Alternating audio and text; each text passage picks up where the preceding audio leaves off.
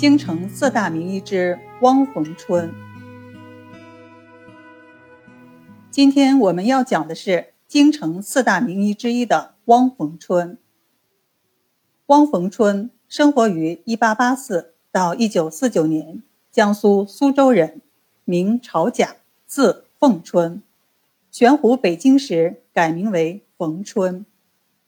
他是我国著名的临床家、教育家和社会活动家，北京四大名医之一。1884年，汪逢春生于江苏省吴县一家书香门第，幼年习儒，禀赋异常。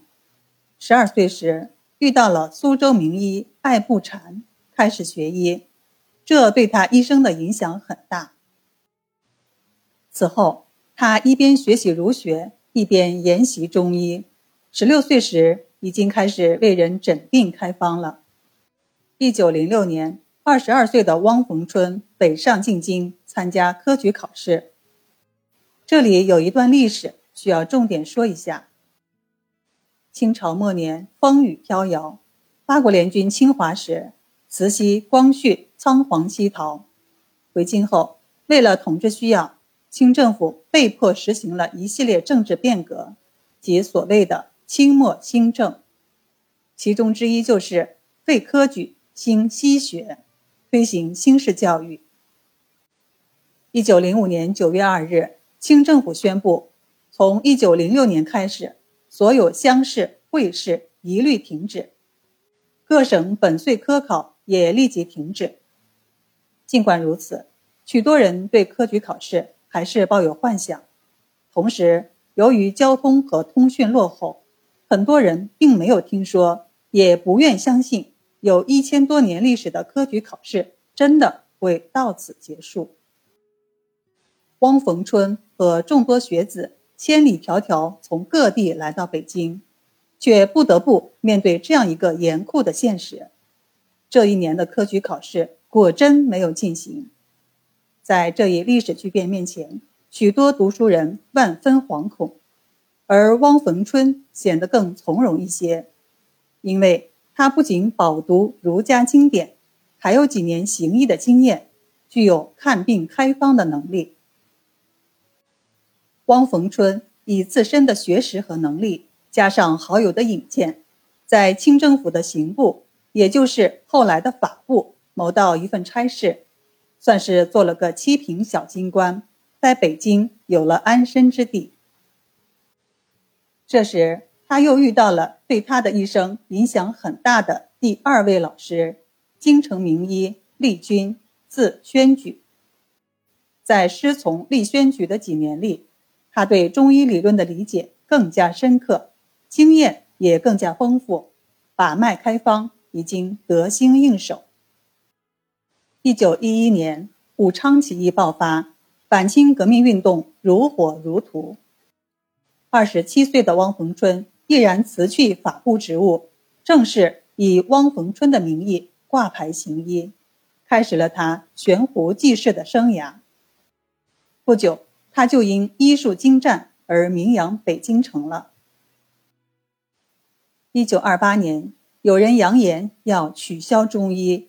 于云秀提出了取消中医的议案，全国一片哗然。汪逢春写出了一系列有针对性的文章，积极介绍中医学。他反复强调了这样一个观点：中国传统文化在几千年里滋养了一代又一代的中国人，它就像我们心灵和精神的母亲。我们应该在心里有一种感恩之情，而不应该。在品尝了某些新鲜的东西后，就开始抛弃我们的母亲，甚至还要去诅咒他，想置之于死地而后快。他不仅用文章表达自己的观点，还联合中医药界的同仁，集体向政府请愿，痛陈废止中医的严重危害。在全国舆论的压力下，取消中医的议案被暂时搁置了。汪逢春热心公益事业，尤其注重培养人才。一九三八年成立了北京国医职业分会，他被选为分会会长。同时，他还积极筹备创办《北京医药月刊》杂志，于1939年1月创刊，他亲自主持笔政，并为该刊撰文。这份中医杂志为中医学术的繁荣和持续发展起到了非常积极的作用。1940年，他创办了一个医学讲习班，为中医药界培养人才。虽然是短期培训的性质，但老师多是有真才实学的前辈，如徐文楼、杨书成等都是主讲老师。近代名医郭世奎就是当时的学员。汪逢春敬重同道，为人谦和，医者仁心。如果遇到经前医医治无效的病人，他想方设法扭转病势，一旦无望。也不发怨言，不找借口推卸责任。他常说：“如果怨天尤人，自我吹嘘，等于自我报复，结果必将一败涂地。”他从来不宣传自己，从不登广告。曾有一个学生登了他去某地出诊的广告，他知道后非常恼火，对该生严加训斥，并告知以后绝不可如此。他说：“我个人是不主张自我宣传的。至于技术高低，百姓会给予正确评价的。”他每天必定留几个免费号给看不起病的穷人，挂号费、诊疗费分文不取，开好方子，签上字，让穷苦病患去免费抓药。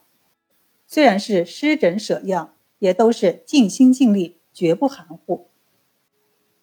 汪逢春诊病严谨，对徒弟也十分严格，真正做到了言传身教。他收徒弟十分谨慎，要求必须有古代文学的基础，至少读过《论语》《孟子》《古文观止》等古书，还要写得一手好字。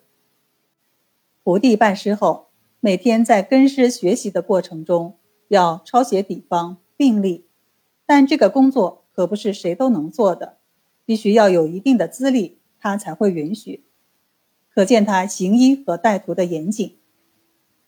他教导学生，诊断时要谨慎，不要只重脉象，还一定要四诊合参。他还带领徒弟实地观看药物标本和制药过程，比如如何聚鹿茸、制鹿茸等等。他认为。医生必须明白药物的治法，才能做到心中有数。例如，何谓酒炒当归？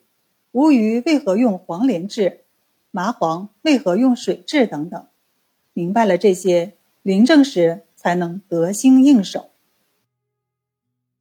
汪逢春一生忙于诊务，无暇著书，仅见有《中医病理学》，另外一本《博庐医案》。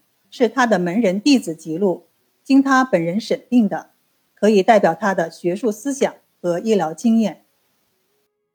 初稿完成后，因为汪逢春的书斋名字叫博庐，取自诸葛亮的“非淡泊无以明志，非宁静无以致远”之意，最后大家商定书名为《博庐医案》。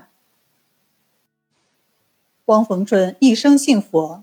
每天早晨五点起床，诵读佛经，静心打坐，研读医书，按时应诊。虽然忙碌，却有条不紊。常年的修行使他宠辱不惊，淡泊名利。一九四九年八月，汪逢春在打坐时安然仙逝。一代名医汪逢春就这样以人间少有的方式，在坦荡。和安详中告别了这个世界，享年六十六岁。